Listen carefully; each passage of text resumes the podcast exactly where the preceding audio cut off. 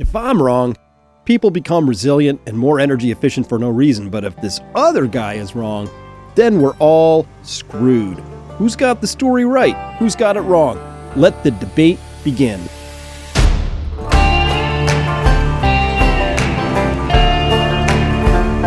Hey everyone, it's Chris Martenson here today, and we are diving into the most important energy debate of our times. This one between the Green Chicken Doomberg and myself.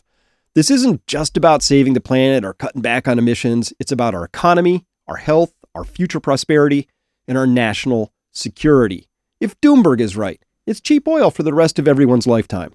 If I'm right, the world's economy is in deep, deep trouble. Is there some middle ground here? Can we find it? Look, if you're someone who loves a good debate or is curious about different viewpoints, then you've come to the right place. In today's world, it is easy to get caught up in our own beliefs and opinions.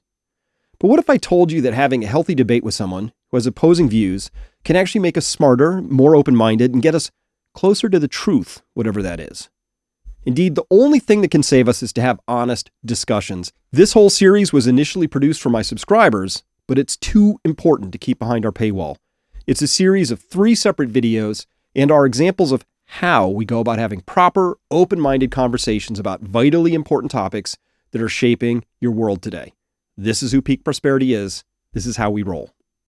If I'm wrong, nothing bad happens. But if Doomberg is wrong, well, our entire future prosperity is at stake. Hello, everyone. Chris Martenson here of Peak Prosperity here with another scouting report for you. We're going to be responding today to Doomberg's response. So it's kind of um it's a rebuttal of the rebuttal. Uh, you see here Locksmith UK saying, Hey, I see that Doomberg has responded by saying that Chris's observations are nothing that they haven't heard before, and that there's a new uh, U-Butte technology, really beautiful technology in the Middle East, which has the answer. Sounds like a very bold claim. I am not game to pay the 300 bucks uh, just to see and play hide and seek, but uh, I'd be interested to know uh, what they're hanging their hat on.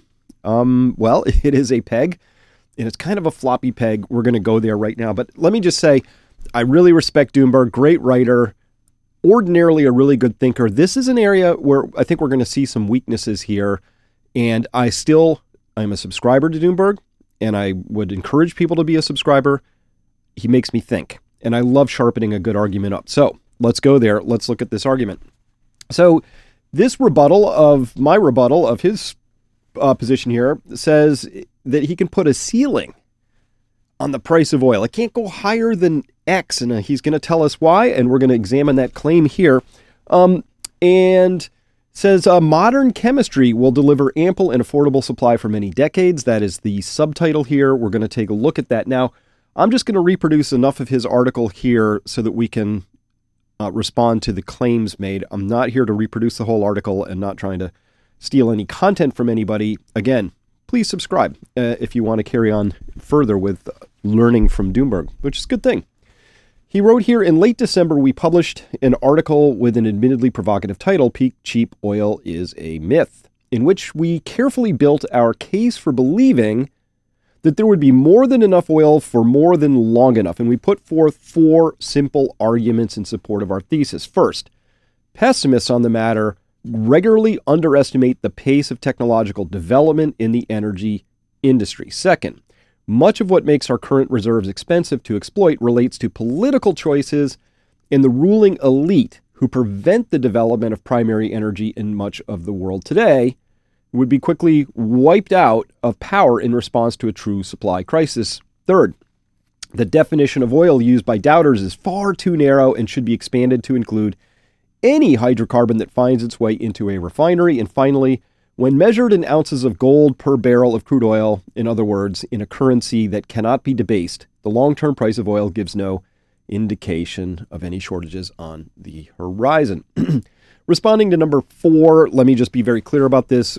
Gold is one of the most heavily manipulated prices out there in the marketplace. In fact, many commodities are manipulated. We know this now because the Federal Reserve and other central banks have access to the Chicago Mercantile Exchange platform where they get preferred pricing discounts.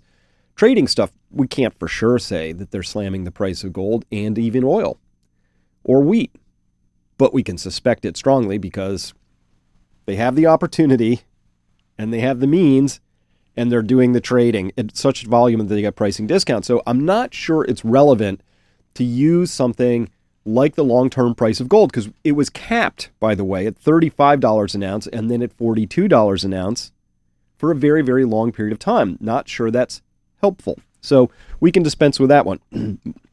but really, this one gets down to number three is the definition of oil is too narrow. So we're going to go there.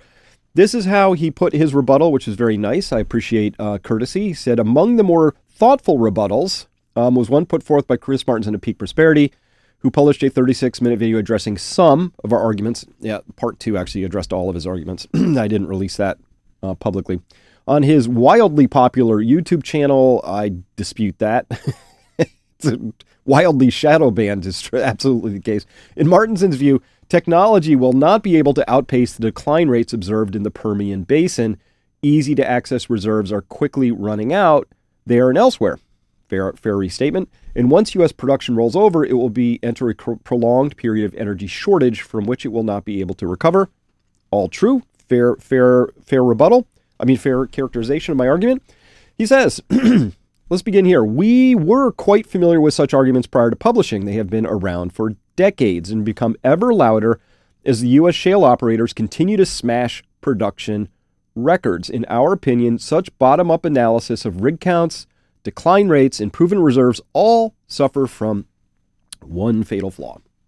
They ignore the awesome power of chemists and chemical engineers to force their will upon nature from the top. This this is a troublesome argument because my first question is, well, what's holding all these chemists and engineers back from making that green part? That's the tasty conventional oil 50 plus years now.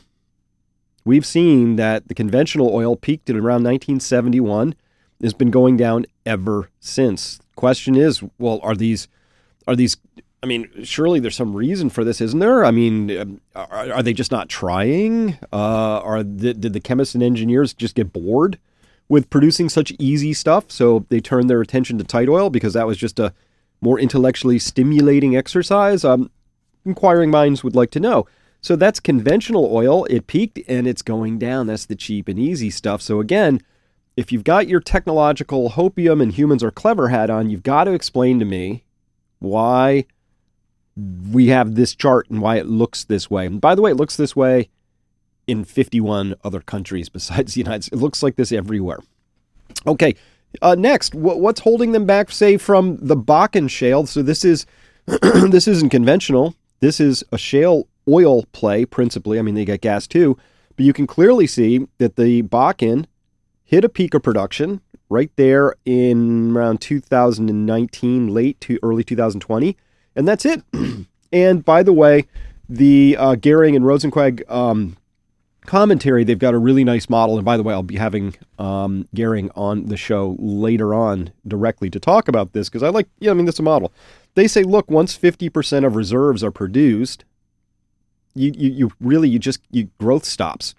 And then at some point, the growth actually worse than stops, it goes backwards. So what about in um, Here, the Eagleford, which is really kind of a very light, tight oil, almost gassy. It's kind of a hybrid. It's somewhere between an oil and a shale gas play.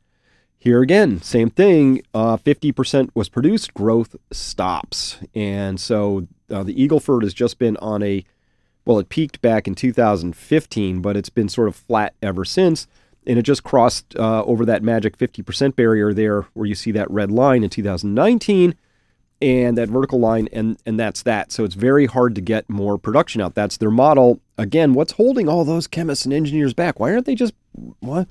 It seems like they're not being clever enough in the eagleford. How about a pure dry gas play the barnett shale well here we see it peaked at around 2012 and that's that it's been going down ever since so again if the thesis is look you just don't understand chris they're they're we're really clever and we're bringing new technology on all the time, that is the claim, then I don't have, then to me, it looks like that's just a claim. The reality is, is that geology still matters. The reality is that reserves still matter. The reality is physics still applies. The real world is what it is. Now, all of this, I think, explains where we are in this oil story, this energy story.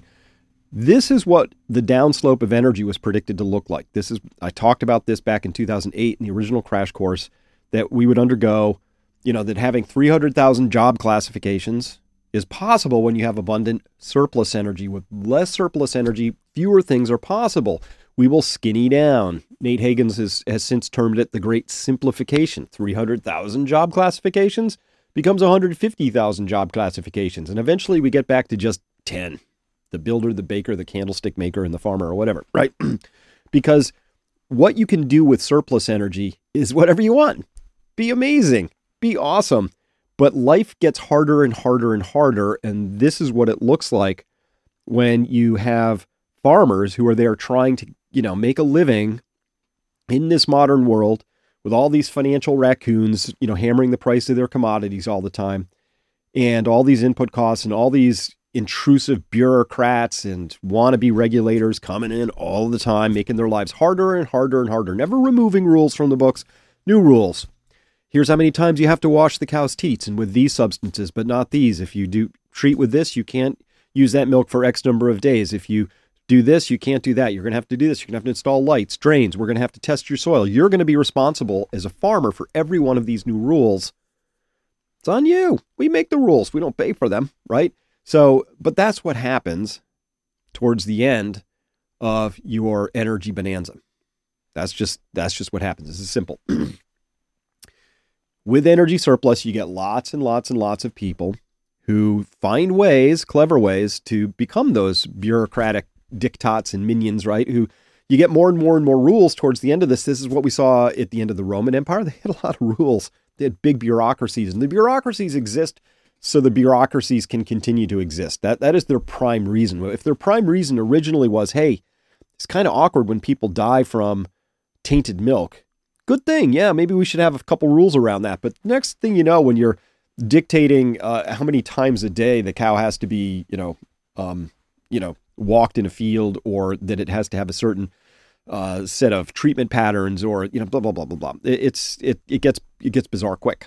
All right, uh, but it, you know, so the bureaucracy grows on the back of surplus energy.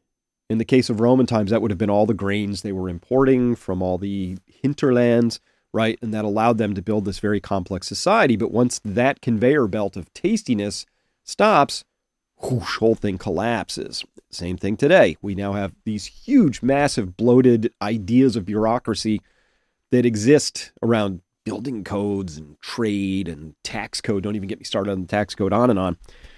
And at the same time, we're starting to have less and less surplus energy, and it leads to things like this. We're going to see more of this. This is why this is so important. So I took that little departure because if I am wrong, nothing bad happens. We we saved we we treated our oil as a as a more valuable resource that had a higher use than wasting it. Uh, and that's what we're doing principally. We're really wasting this stuff. Um, and that would include other hydrocarbons. So anything with a carbon in it that's got hydrogen on it, hydrocarbon, right? If Doomberg is wrong, he's allowing people air cover to say, oh, we don't really have to do anything because technology and clever humans will solve all of this.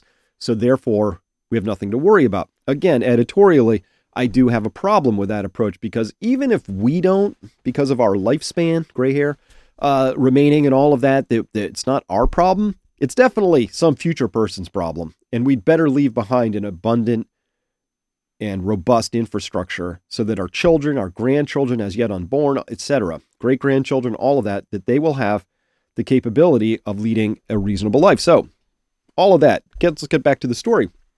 All right, we read that top part in yellow. He carried on and said if the situation Martenson predicts ever did come to pass, this insurance policy of last resort would quickly be cashed in, leveraging one rarely mentioned technology commercially proven and ready to fill the gap, whose wide scale deployment would forever allay any fears of permanent hydrocarbon shortages.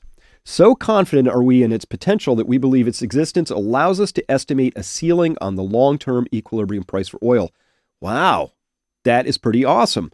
By the way, that's the kind of verbiage that really sells out there in the world of optimism. If you really want to get more subscribers, you say stuff like this. I know I know how I could get more subscribers greed and fear. There's two things I would do follow me, or great harms will befall you and your family. Hey, here, you know, click here and, you, and I'll show you the top three things you can do to get wealthy. That greed and fear cycle is not what I'm about. I'm about here's the data. Here's the data we have. You decide what the data is telling you. I'll tell you what I think it's telling me. And when the data changes, we change. This right here saying that it could be quickly cashed in, it could be um, adopted at scale, right? And by the way, it will allay any fears of permanent hydrocarbon shortages. Those are really big claims. So let's take a look. What is this decisive technology and how quickly would or could society broadly pivot to its use? Well, let's head to the Middle East and find out. Sitting amongst the vast array of energy infrastructure in Qatar's massive Ras Laffan industrial city is one of the most important chemical pro- complexes ever built. Brought online a little over a decade ago, Shell's Pearl Gas to Liquids GTL plant is one of a handful of world scale facilities to, uh, in operation today that convert natural gas directly into refined products using the Fischer Tropsch technology. At just under 20 billion to construct, Pearl CTL GTL sorry is the crown jewel in the Shell Qatar Petroleum partnership and one of the most complex and challenging energy projects ever commissioned. I that that's Shell's own words um, from their website. One of the most complex and challenging energy projects. The, right there, we have a clue because the most challenging and complex energy projects ever commissioned, ever commissioned, does not really comport with. Hey, uh, this is uh, quickly. Ca- we could quickly cash this in at scale and and deploy it everywhere rapidly. But let's take a look at that, see if I can support my view on this first.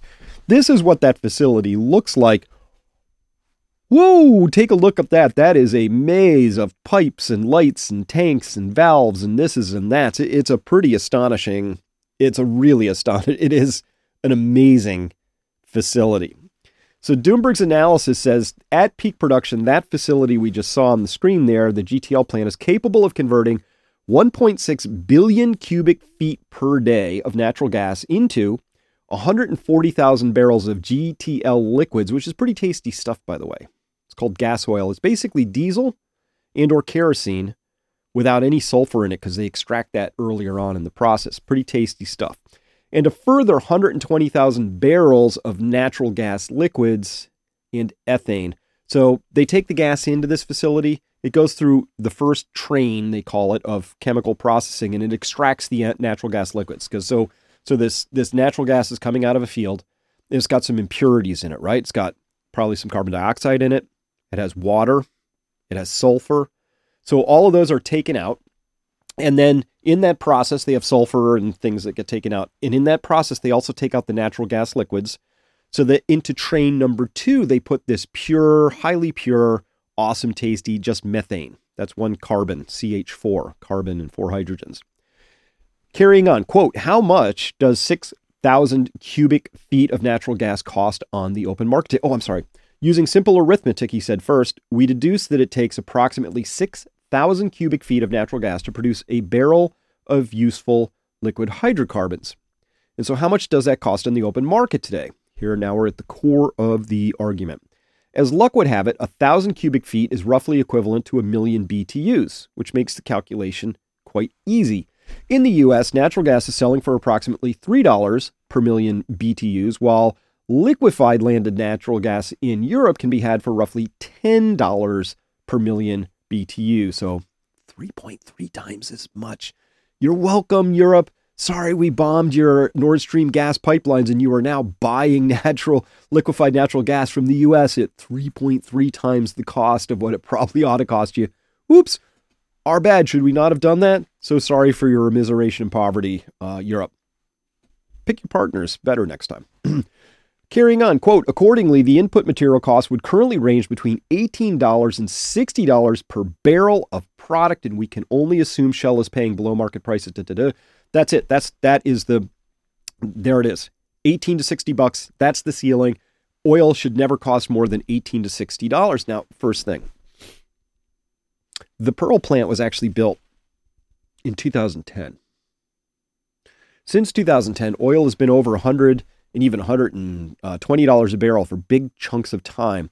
I'm wondering why these gas companies and these oil companies haven't run these same calculations and just concluded that maybe this is what they could do. And by the way, notice also we have to be very careful how we interpret this because it says in yellow there, quote, accordingly, the input material costs would be between 18 and 60. That's the input material costs. On the back end of that, we have to calculate, well, there's the capital costs, there's maintenance, there's that, because let me back it up. A facility like this, you don't just build it and then it sits there running you have to repaint things, valves need to be replaced, uh, pipes wear out. This is just standard stuff. A $20 billion facility back in 2010 11 when they built this, twice that today. So it's a $40 billion facility today. And by the way, you don't just throw 40 billion down without having a fully dedicated gas field that you know you're going to have at least 30 years of production from that nobody else is going to come and siphon that off and take that away. A plant does not get built like this unless you have a defined input feedstock. So it's not like you can just put this anywhere. There's natural gas in a pipeline and say, oh, we'll just start siphoning that off for a plant like this. Let's be clear. Something like this has to be co located within the context of a very, very large, robust natural gas field. What would not be appropriate? Any of the ones in Europe that we know about at this point in time, right? The Groningen field in Holland, totally on its way out. They have earthquakes now as they try and draw that down. It's so low in pressure that things are caving in as they draw more gas out. So not that one, um, etc. There, there are places where something like this might make sense, but it, it would be more like saying, hey, anywhere there's water, you can have hydropower. No, you need water plus geology geography all have to sort of conspire to give you a place where you have enough rainfall and you can capture it and you can drop. Um, Iowa, bad place for hydropower, right? Lots of rain, uh, no hydro. So at any rate, that's uh, that's part of that. So let's uh, let's go there. So he says, oh, you know, accordingly, yeah, 18 to 16 bucks per barrel of product. But clue one is nobody else has built one of these things in the last decade. And if it was that compelling economically or that easy, somebody would have done it. So the idea now that, oh, as soon as we want to, we can just scale these things up. We can put them anywhere we want. They're worldwide.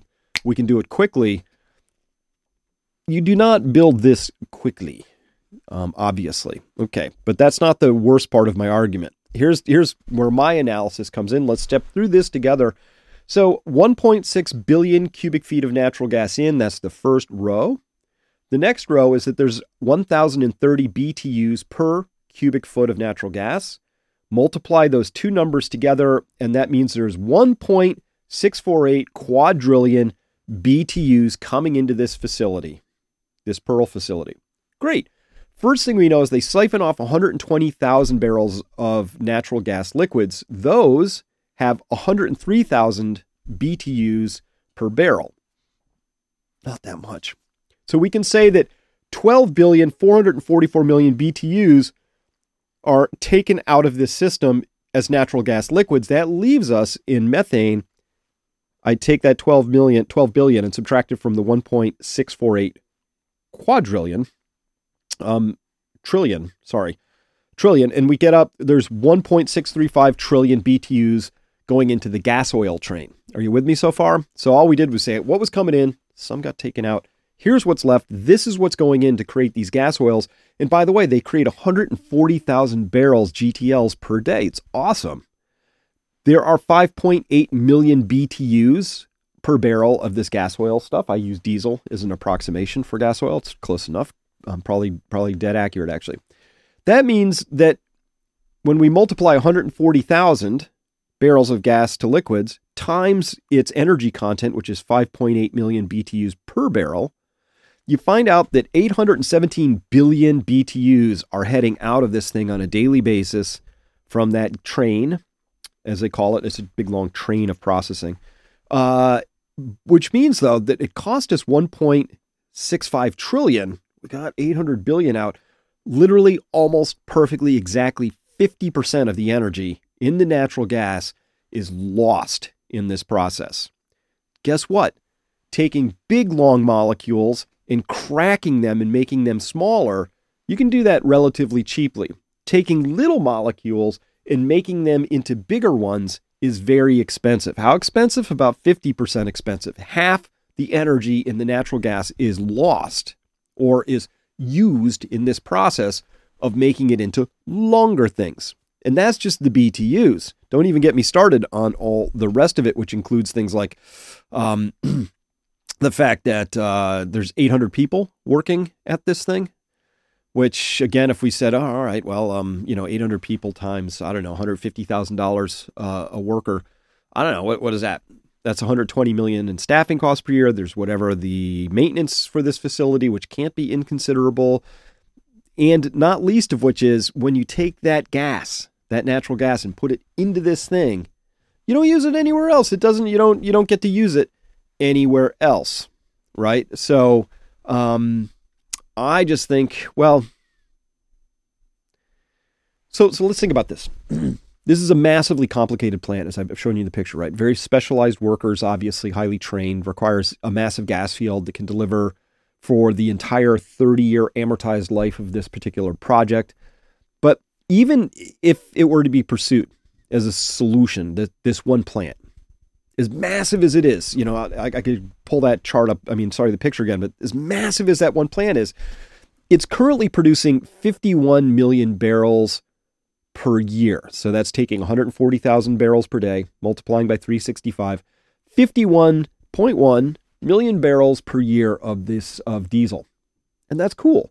But this is against a global consumption of around 30 billion barrels of crude plus condensate. So that's 82 million barrels per day times 365. So, how much is 51 million barrels compared to 30 billion barrels? The answer is it's 0.16% of our global yearly consumption of oil. 0.16. This one massive plant is producing 0.16 0.16% of our total consumption. So, how many of these plants would we have to build to begin to offset whole percentages? The answer is really large. I mean, looked at another way.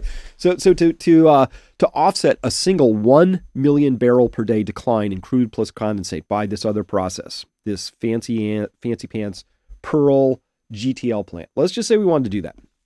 Let's do the numbers. So, let's say we have to offset a single 1 million barrel per day decline in, in across the world for crude plus condensate. But we really need that because we really need the diesel and the jet fuel and all that. That would require the building of 7.1 of these facilities. Because 1 million barrels per day is 365 million barrels per year. This thing only produces 51 million barrels per year. 365 divided by 51 gives us 7.1. So we have to build 7.1 of these facilities to offset a single 1 million barrel per day decline. Again, like I said, if I'm wrong, nothing bad happens. But if Doomberg is wrong, that we can just build these things quickly, the chemists are smart, we just slap these things up. It's easy pie, easy peasy, because there's natural gas all over the place. That's all we have to do is build these Fischer Tropsch GTL plants hither and yon. The first question we're going to ask ourselves is relates to this, which is this is again is Dennis Coyne's uh, shock model from peak oil barrel. I forgot to attribute it here, but I attributed it before. Sorry I didn't put that in there, but let me attribute it verbally right now. Dennis Coyne at Peak Oil Barrel came up with this. His world C plus C. This is just crude plus condensate. This doesn't include all liquids, which includes natural gas liquids, palm oil, corn based ethanol, you name it. Mm-mm, none of that stuff. This is just conventional crude plus condensate. You can see here that he has it sort of peaking out. And if we said, well, somewhere around 2027, it starts to roll over by 2029 ish, maybe 2030 at the latest, it's down 1 million barrels per day. So that means we have to build seven of these Pearl equivalent plants by 2030.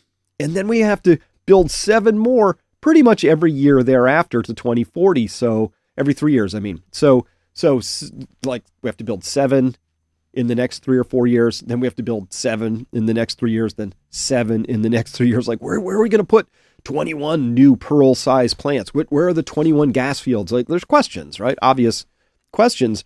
And, and so this is what it would look like if we had to build. That's seven, seven of those. We have to build seven, seven of those. Um, so, question. I mean, does this seem likely to you? I mean, if so, it's okay. It can. You could say, yeah, we could do that. If so, how much of our future prosperity would you be willing to bet on this? And finally, uh, to me, using natural gas to upgrade into gas oil, this is actually a tragedy. It's not a triumph. It's an unspeakably grave loss of 50% of the native energy uh, that's in, in natural gas just to make up for our inability to plan properly. Right? What should we do instead? Well, we should probably our, uh, convert our internal combustion engine vehicles to burn compressed natural gas. then we get closer to 100% of the energy from natural gas, you know, less the cost of compressing it, right?